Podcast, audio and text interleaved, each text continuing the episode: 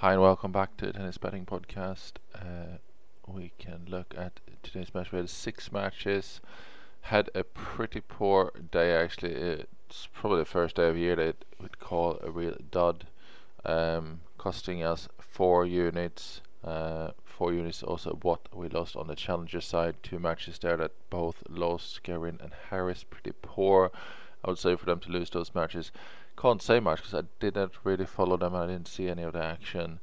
Uh, more disappointing is Azarenka, who's lost after having match point, uh, which is, you know, it's not a massive, it's a three unit swing, but it's a little bit frustrating that we get another WTA match that uh, misses after match point. Uh, them two together has cost us uh, 10 units this week, so just a bit frustrating.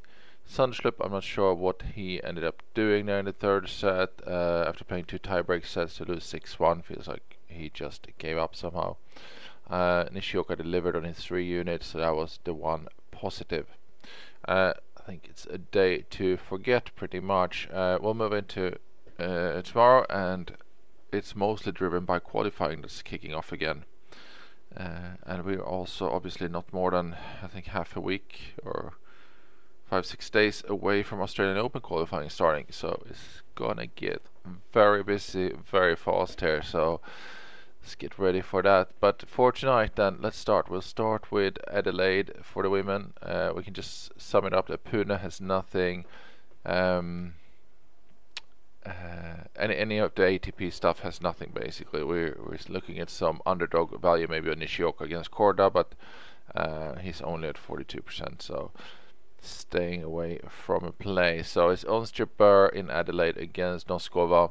Noskova has kept upsetting. Um, obviously, had to go against a couple ones. Jabeur here at 1.39 feels pretty solid. Uh, wonder if Noskova has um, another apps upset left in her. I wouldn't think so. Uh, we got Ons at 90% here for two units uh, 1.39 minus 256.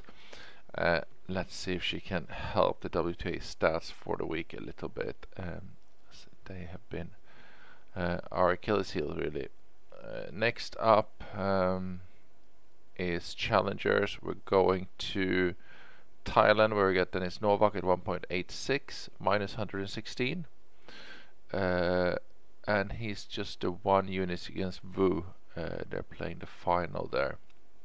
The other challengers have nothing, so we're moving into qualifying. Uh, that's where most of our action is sitting. We'll start in Adelaide 2, as they're calling it. Um, they just run them back to back, and we have Pliskova first at 1.62 minus 161 up against Julie Niemeier. Um, got her 72% for one unit. Anything above 1.62, she actually goes two units there. So that's quite close. It's crazy that Pliskova all of a sudden uh, is needing to qualify here, but she has dropped to 31 in the world, so that's quite a dive for someone who's such a regular top 10 player normally. It's been quite a lot of movements um, during last year.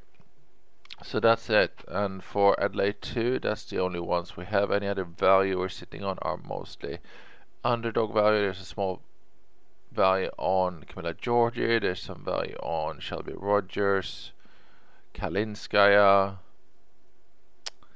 And that's it really. Um, but not so big enough that we would touch. Um, they're all above uh, 50 though. It's just that they're not really reaching the 60 we'd like to have on this.